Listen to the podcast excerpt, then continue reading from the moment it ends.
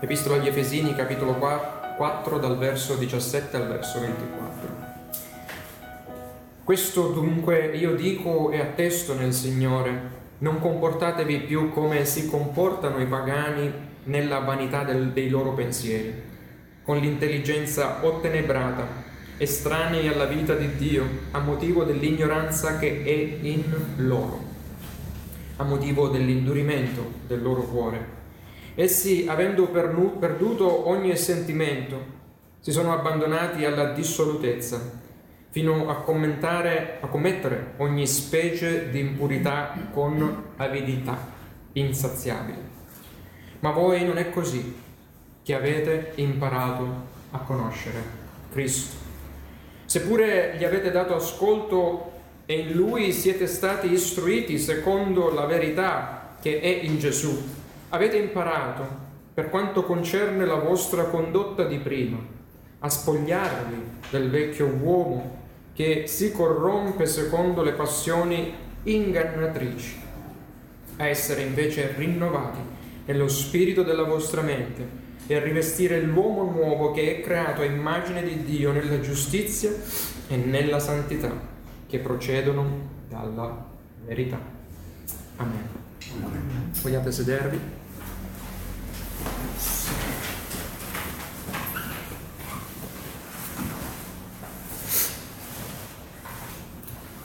Padre, ti ringraziamo per la tua santa e benedetta parola, perché ogni scrittura è ispirata da te, è utile a insegnare, utile a riprendere, a correggere, a educare alla giustizia, perché i tuoi figli siano completi e ben preparati per ogni opera buona.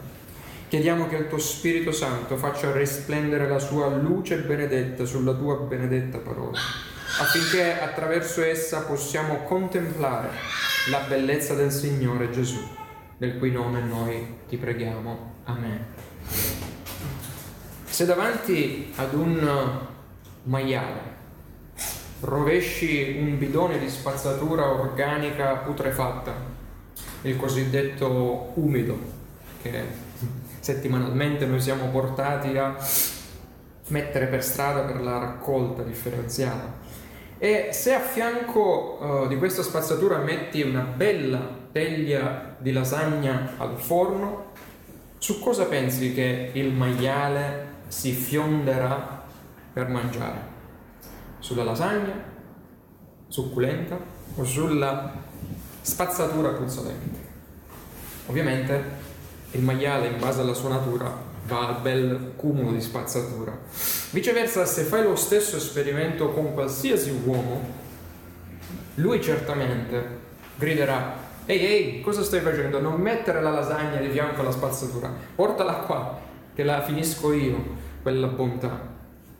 Allo stesso modo, eh, poni davanti ad un peccatore non rigenerato la scelta tra qualcosa di sacro è qualcosa di profano. Ad esempio tra l'andare in chiesa nel giorno uh, del Signore e l'andare a divertirsi altrove. Beh, sicuramente la scelta ricadrà del pagano, ricadrà sul divertimento piuttosto che andare a lodare il Signore. La realtà che sta dietro a questi banali esempi è che tu sei quel che mangi e quel che tu sei condiziona quel che tu credi, quel che tu pensi e determina le azioni che tu compi. Ecco perché è fondamentale che tu conosca bene ciò che tu sei. Perché da un credente rigenerato ci si aspetta che egli cammini e faccia scelte spirituali e morali opposte, diverse da un non rigenerato e non salvato. Ecco perché Paolo, dopo aver esortato nei primi 16 versi del capitolo 4 i credenti a camminare nell'unità e a procacciare, a spendersi per eh, guadagnare la maturità spirituale in virtù della medesima unione e comunione con Cristo. Nei versi odierni Paolo esorta solennemente, perentoriamente i credenti a non camminare più come pagani, ma come si conviene agli uomini e donne nuove in Cristo. Paolo ancora una volta e in maniera molto pastorale, e questo è molto importante, questa non è una serie di fare e non fare che ci viene posto davanti, ma in maniera pastorale, prima di impartire tutta la serie di imperativi che vedremo nel prossimo sermone, anzi dal prossimo sermone in poi. Paolo incoraggia la Chiesa con l'indicativo, cioè pone come unico e fondamentale fondamento per il nostro vivere come figli di Dio e non come pagani più, la sufficiente e la perfetta opera di Cristo nei salvati, solo quel fondamento. Pertanto da questo testo stamattina considereremo due aspetti, due ritratti.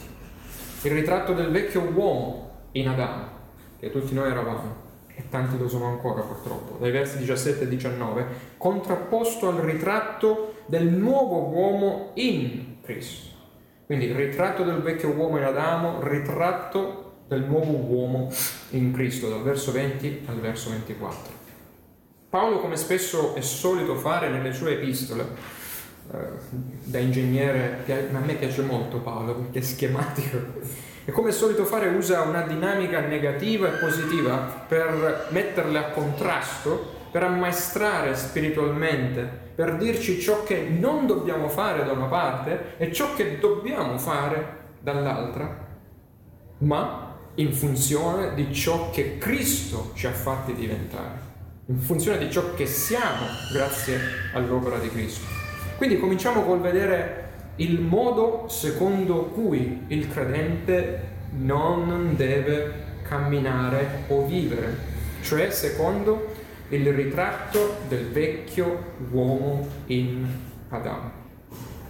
I versi dal 17 al 19 ritraggono il mio e il vostro vecchio modo di vivere prima di conoscere Cristo, cioè il modo di camminare di un pagano.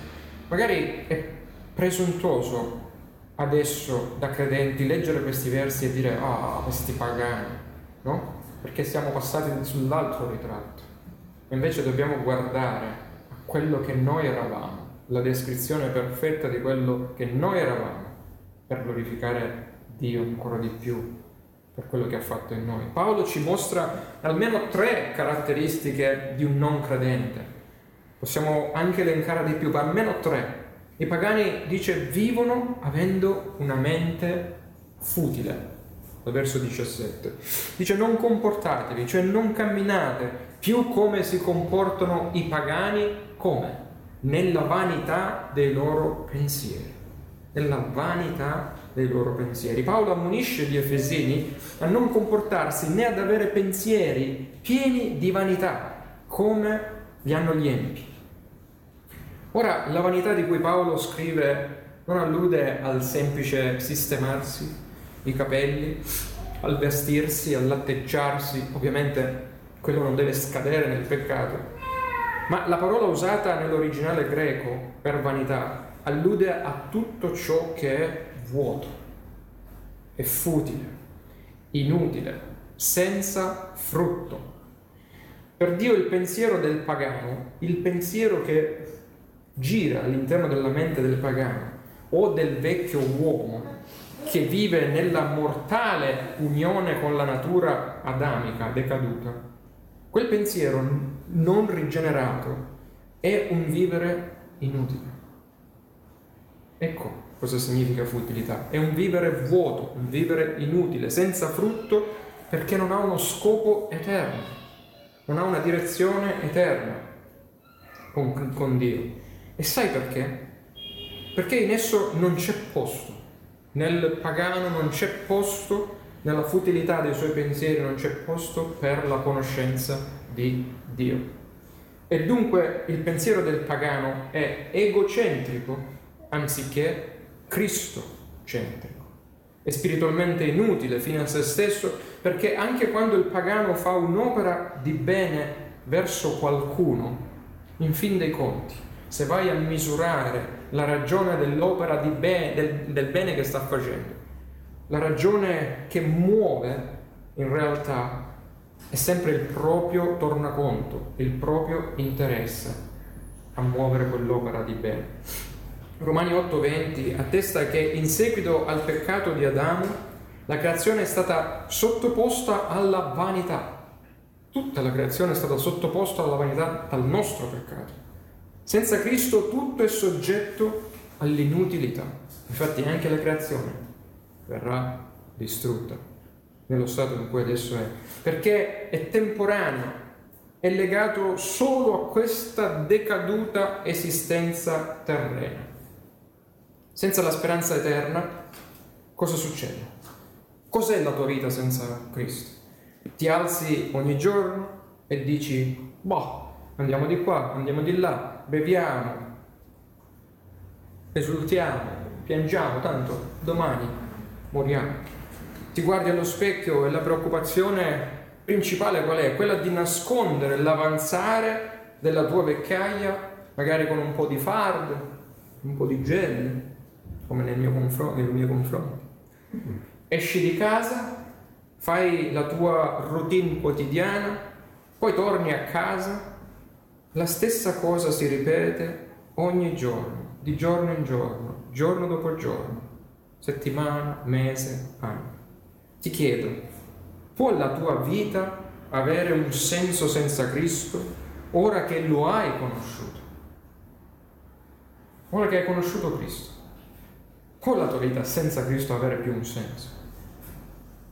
Senza Cristo tutta la tua saggezza, tutti i tuoi piaceri, tutte le tue ricchezze, tutto il tuo lavoro, mi rivolgo alle bambine del patto, tutti i vostri studi che stanno facendo, se Cristo non sarà il centro della vostra vita, se la vostra famiglia, tutta la vostra famiglia, o la stessa salute vostra, il tempo vostro che avete, sono tutti vuoti, sono tutti infruttuosi.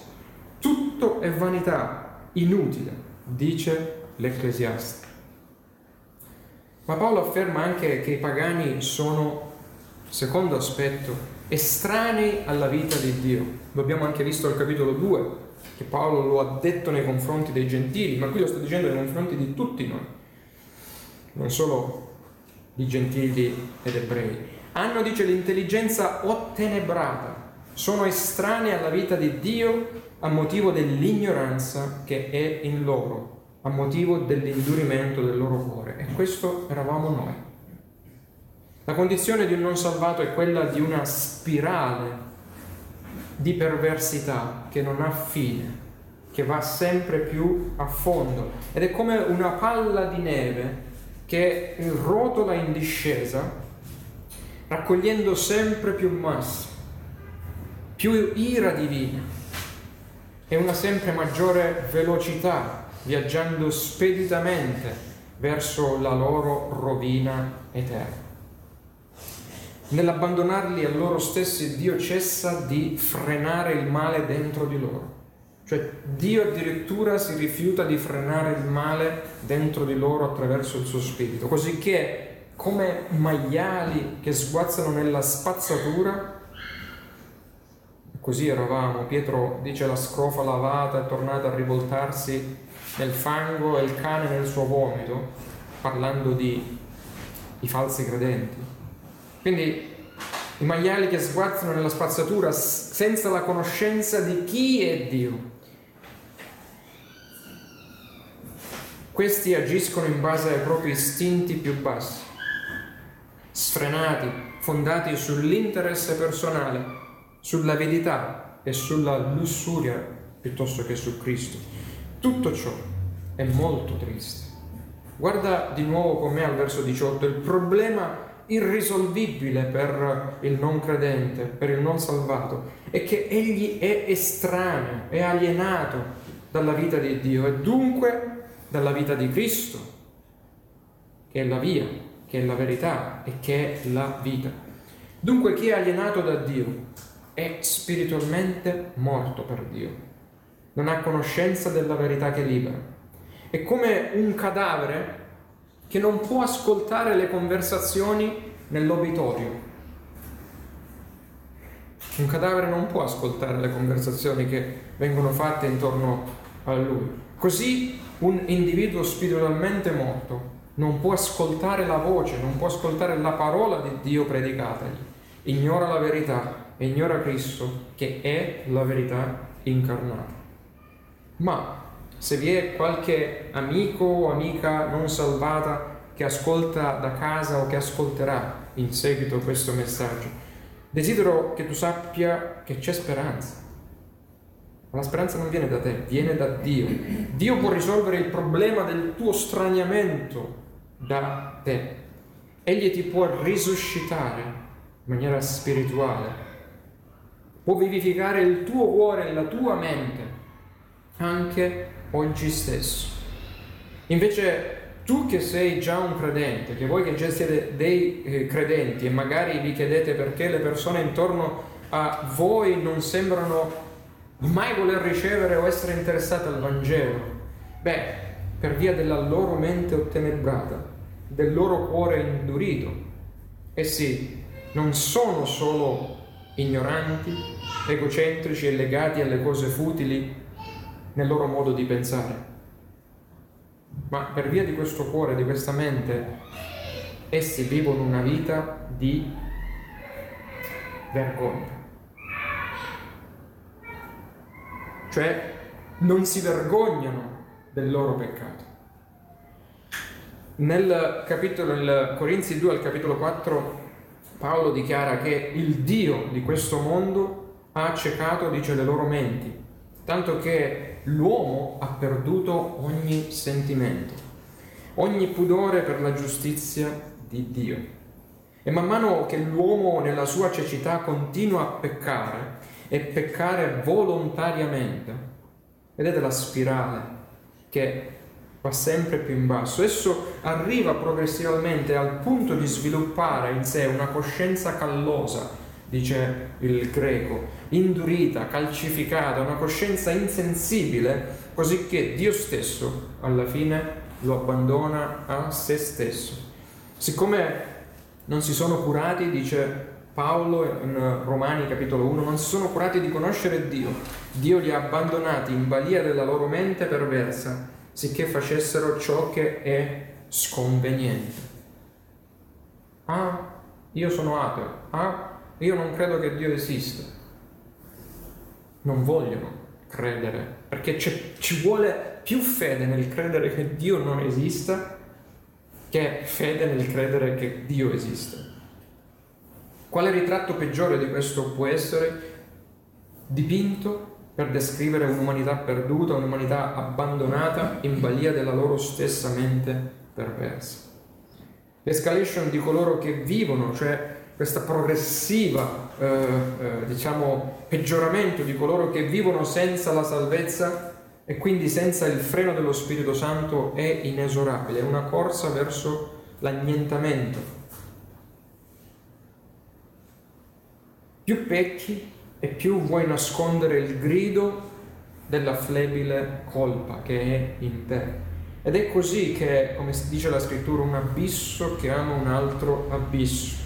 Giocando con l'autogiustificazione, dicendo no vabbè ma poi non è tanto così grave quello che ho fatto, o trasferendo la colpa su qualcos'altro o qualcun altro, negando il proprio peccato in un modo o nell'altro. Il peccatore prova a liberarsi da ogni rimorso di coscienza che grida a lui. E più lo fa, e meno rimorso di coscienza ha. Meno sensi di colpa si avvertono e più ci si ritrova con un cuore insensibile. E quando si arriva a questo punto, un punto ormai del non ritorno, a meno che Dio non vivifichi, non rimane più nessuna vergogna, moralità e attenzione alla legge divina e quindi non dobbiamo scandalizzarci se il mondo va nella direzione in cui va. Sembra questo un quadro molto lontano da noi, vero? Da quello che siamo adesso. Eppure non ci vuole molto per sprofondare in una condizione di mente reproba. una mente refrattaria a Dio. Pensate, l'intero dramma umano è iniziato con un peccato nel giardino di Eden, con una semplice disubbidienza. E vedete dove siamo arrivati. Ma dopo che Paolo ci ha mostrato il ritratto negativo, brutto, quello secondo cui non dobbiamo più camminare, dal verso 24, 20 al 24, incoraggia gli Efesini e anche noi tutti credenti, presentando il ritratto bello, positivo del nuovo uomo in Cristo.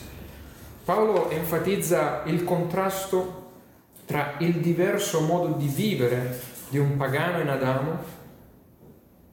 Un pagano in Adamo non può non peccare, produce continuamente peccati. Con quello del cristiano vivente in Cristo, che in virtù dell'opera di Cristo può non peccare.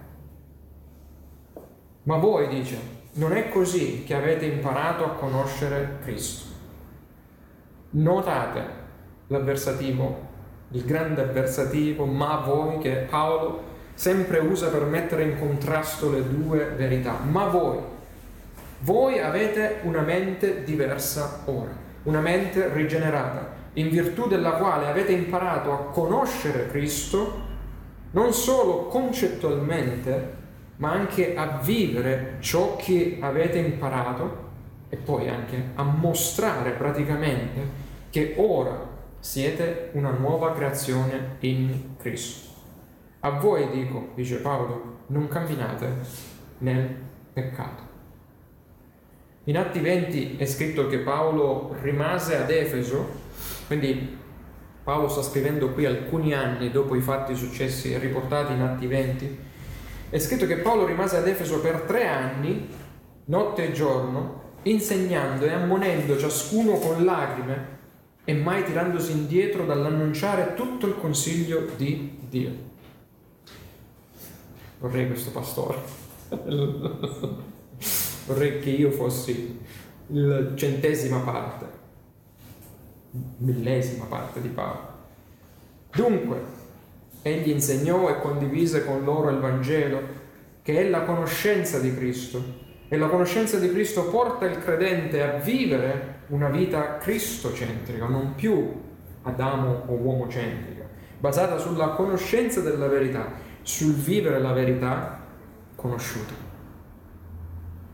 Il Vangelo non ha portato in noi un semplice cambiamento, cioè non è che il Vangelo ci ha cambiato di stato davanti a Dio e basta da reprobi a salvati, da ingiusti e colpevoli peccatori quali eravamo a peccatori giustificati e non più colpevoli. Cioè non è che siamo diventati giusti per dichiarazione e basta.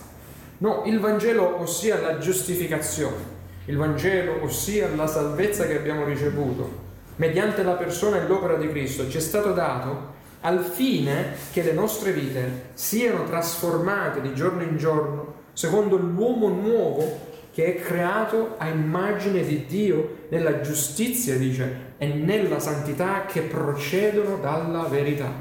Vedete? L'inizio è la giustificazione e poi c'è tutto il processo di santificazione che fa parte dell'unico grande opera, l'unica grande opera di salvezza. Cioè, secondo Cristo, secondo il primogenito dei credenti, a cui noi tendiamo, dobbiamo tendere e all'immagine di cui noi saremo quando saremo con Lui. I credenti sono ricreati, dice, per le buone opere, capitolo 2, verso 10, preparate per loro affinché camminino nella luce, perché sono diventati figli della luce. Cioè fanno quello che fanno per la natura che hanno. Dunque la santificazione personale è il frutto, ed è un frutto necessario, della giustificazione che abbiamo ricevuto. Sono sì due aspetti distinguibili in teologia, però della stessa opera di salvezza, ma sono due aspetti che, vanno, che sono inseparabili tra di loro. Ci sono alcune sottigliezze però molto importanti che vorrei, che dobbiamo chiarire e che vorrei che ci aiutassero nel nostro non vivere come pagani. Mentre alcuni ritengono che i salvati hanno due nature, no? Eh, una natura peccaminosa che ancora persiste e una nuova natura che si va sempre di più rinnovando. Eh, queste nature pen- si pensa che guerreggino tra di loro. Ah, è il mio vecchio uomo che pecca. Eh, il mio uomo uomo non vorrebbe, ma il mio vecchio pecca. La realtà è che noi abbiamo una e una sola natura in noi, non ce ne abbiamo due. Quando Dio ci ha vivificati con Cristo, cioè eravamo morti e ci ha vivificati, da, da morti siamo diventati vivi, non c'è un morto e un vivo in noi. Quando Dio ci ha vivificati in Cristo, la vecchia natura adamica è stata rinnovata e non esiste più.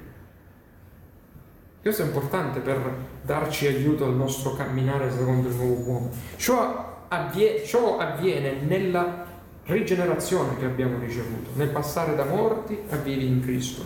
Poiché l'immagine divina che è stata deturpata e distorta dalla caduta si va sempre più rinnovando in noi all'immagine non del primo che abbiamo abbandonato Adamo, ma del secondo Adamo che ci sta dinanzi, Cristo, nella vera giustizia, dice, e nella vera santità.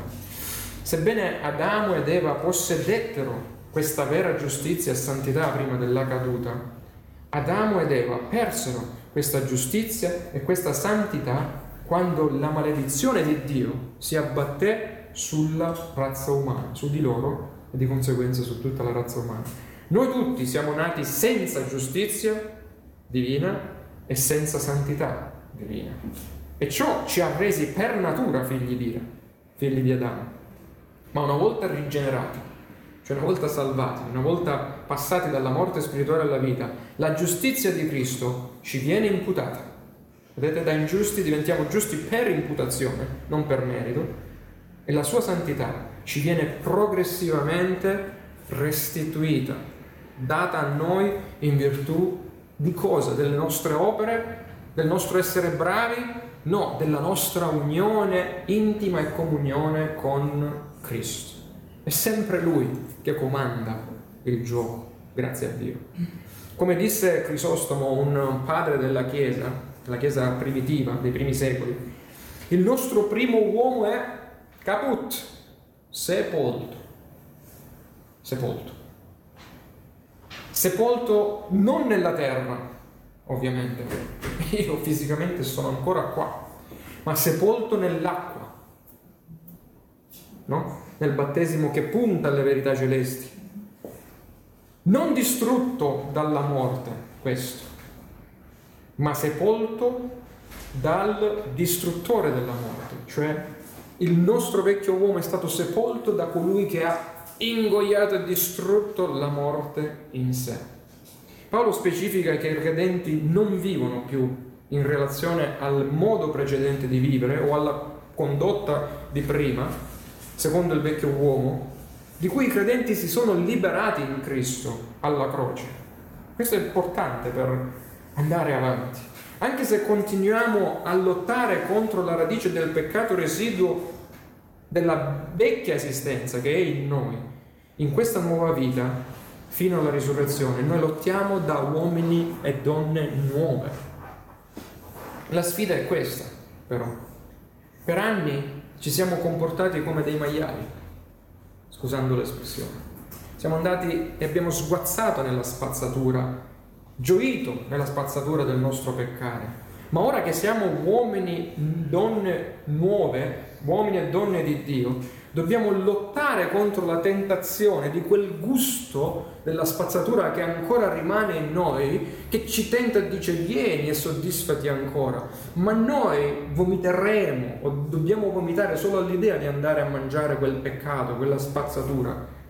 Quella pulsione è quello che noi dobbiamo combattere. Non è il vecchio uomo che risuscita in noi, ma è quel quella calamita, diciamo, che il peccato ancora ci attira, è ancora viva in noi per via del fatto che questo corpo non è stato ancora glorificato. E dobbiamo abbandonare quel peccato, eh, quella spazzatura e andare alla lasagna succulenta e, tornare ci- e, non, mai, e non tornare a cibarci da nu- uomini, e donne, uomini e donne nuove alla spazzatura. Grazie all'opera di Cristo i credenti si sono spogliati dell'uomo vecchio e hanno indossato definitivamente l'uomo nuovo. Ciò significa che i credenti sono stati spogliati della loro mente, della loro carnalità e sono stati rivestiti della vita eterna e dell'uomo spirituale, dice Paolo in prima epistola ai Corinzi, capitolo 15. Ma badate bene, la realtà è che questa è solo ed esclusivamente un'opera divina. Questo ci deve entrare qui. L'essere svestiti del vecchio e vestiti del nuovo è solo un'opera divina. Questa morte del vecchio uomo, uomo morto e carnale, uomo in Adamo, è stata ottenuta non dal nostro atto di spogliarci del nostro peccato, ma è stata ottenuta dall'opera perfetta e completa di Cristo sulla croce, per la quale noi siamo stati risuscitati a novità di vita in Cristo. Vedete che la vittoria non è la tua, ma è la sua in te. E questo cambia le dinamiche del nostro combattimento contro il peccato, o no? Eppure per alcuni insegnanti, per alcuni pastori e credenti che non hanno capito questa differenza, questo è proprio il luogo in cui sorgono dubbi e relativi problemi. Perché abbiamo tanti problemi, tante crisi di identità come credenti? Perché non capiamo queste verità fondamentali. Spesso alcuni pastori malinterpretano le parole di Paolo nei versi 24 20, dal verso 22 al verso 24. E anziché insegnare che è Cristo che ci ha spogliati del vecchio uomo e rivestiti del nuovo, quindi l'indicativo, ciò che Cristo ha fatto per noi, rendendoci partecipi della nuova creazione, perché Lui è lì e adesso noi abbiamo voltato le spalle ad Adamo e siamo proiettati, tirati, uniti a Cristo e andiamo verso di Lui. Rendendoci partecipi della nuova creazione di cui lui è il paradigma, il primogenito di molti fratelli, in diversi invece interpretano le parole di Paolo come se fosse un imperativo per noi, cioè tu credente, tu devi spogliarti della tua vecchia natura e rivestirti continuamente della tua nuova. È sottile l'errore, ma è veramente profonda le conseguenze che si vanno incontro. Tu non potrai mai farcela a fare ciò, a spogliarti del tuo vecchio uomo e a rivestirti del nuovo, perché tu non puoi vincere da solo il peccato, non puoi spogliarti da solo dalla tua morte e rivestirti della vita che è una prerogativa soltanto di Cristo. Sei stato tu che ti sei risuscitato dalla morte spirituale? No. Ma Cristo, Lui lo ha fatto per me e per te quando si cambia, quando si scambia il dono della grazia già ricevuta per le opere che noi dobbiamo compiere, e dobbiamo compiere, ma quando si invertono gli addendi, la somma non torna. Ossia, quando si inverte ciò che Cristo ha fatto per te con ciò che tu devi fare per Lui, no? Tu come credente entri nella più totale disperazione, perché tu non ce la puoi mai fare a fare, ciò, a fare quel che Cristo ha soltanto potuto fare per me e per te. E come risultato tu finisci con l'impazzire, come fece Lutero. Ricordate, magari non lo ricordate, Lutero ad un certo momento era così arrabbiato che odiava Dio, perché diceva io non posso raggiungere la giustizia che tu mi dici che io devo raggiungere, ma non aveva capito che la giustizia non la doveva guadagnare per opere, ma doveva riceverla per imputazione dell'unico giusto. Quando questa importante verità non è compresa, le coscienze dei più sensibili, dei più, diciamo, deboli, genuini, vengono dilaniate tra i credenti.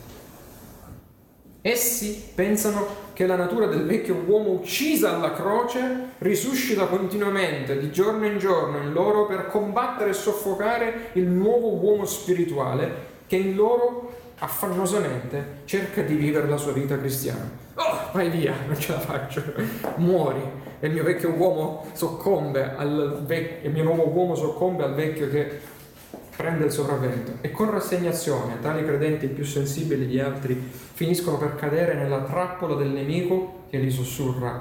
Vedi? Cadi sempre. In te non c'è nessuna prova che in realtà sei una nuova creatura in Cristo perché continui a peccare qui, continui a peccare là e poi là e poi là.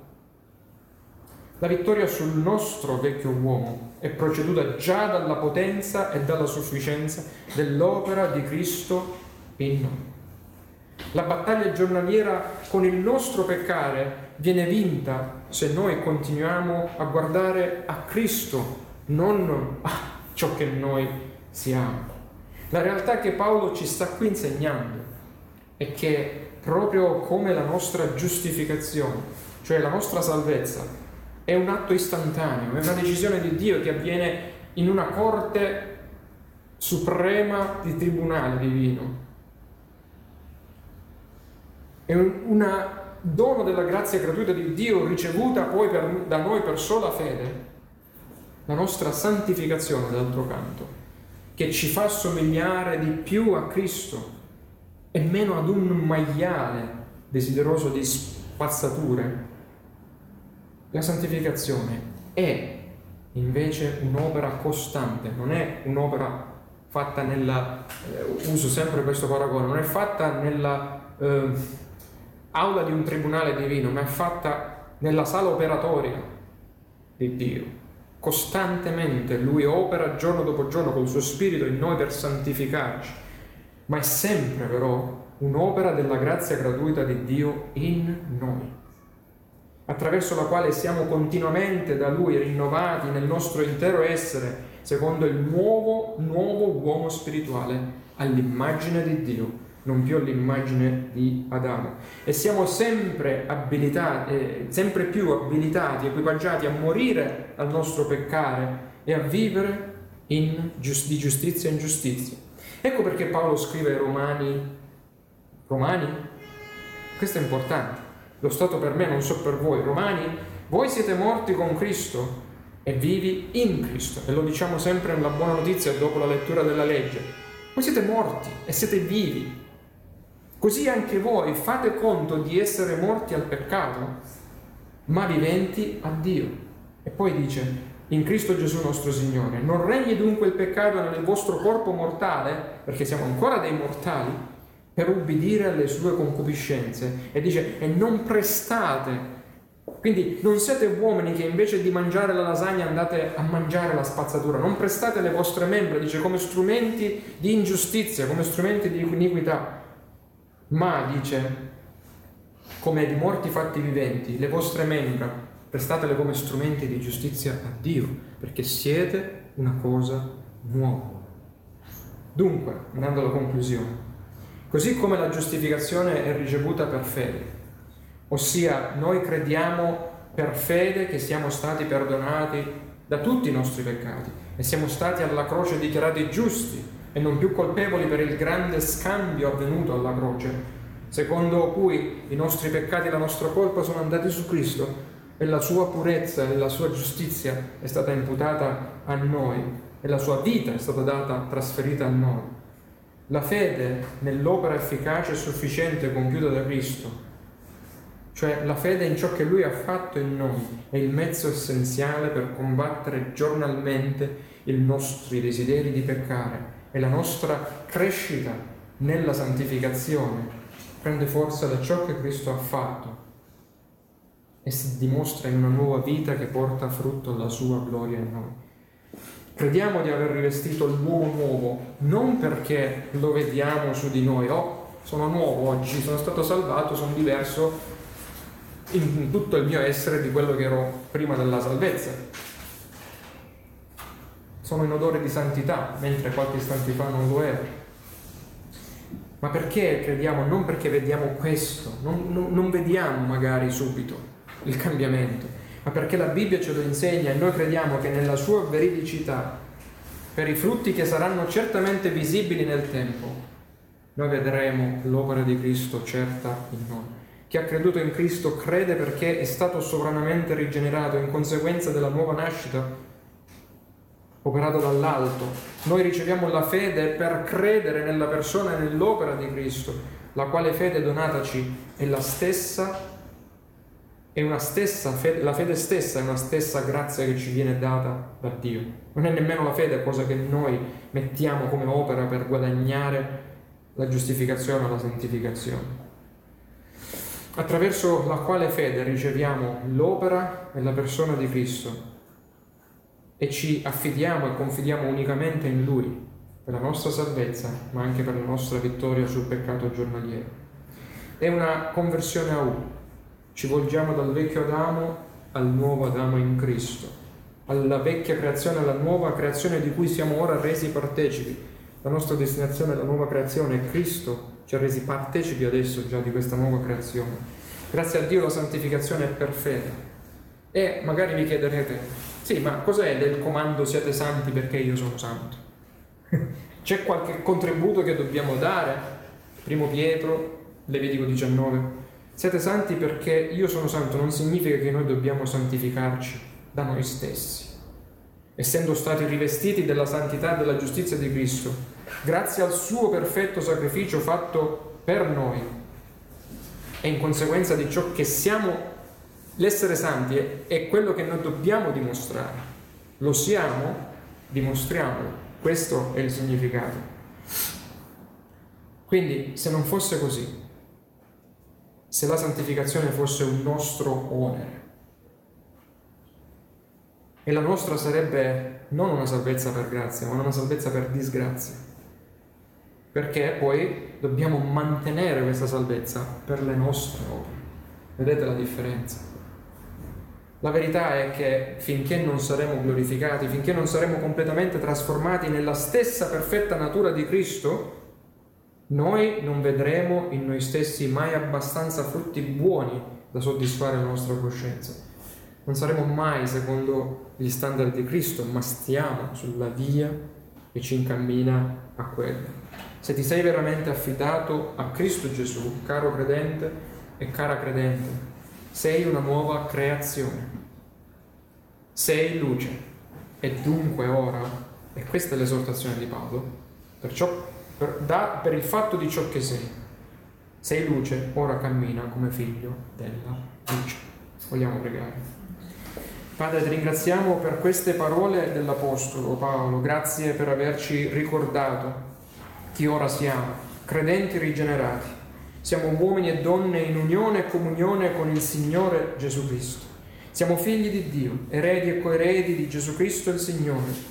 Imprimi questa verità nei nostri cuori affinché non la dimentichiamo, per aiutarci a far risplendere la luce in noi e a camminare come figli e figlie della luce, per fede e per amore di Gesù Cristo, nostro Signore. Noi ti preghiamo. Amen.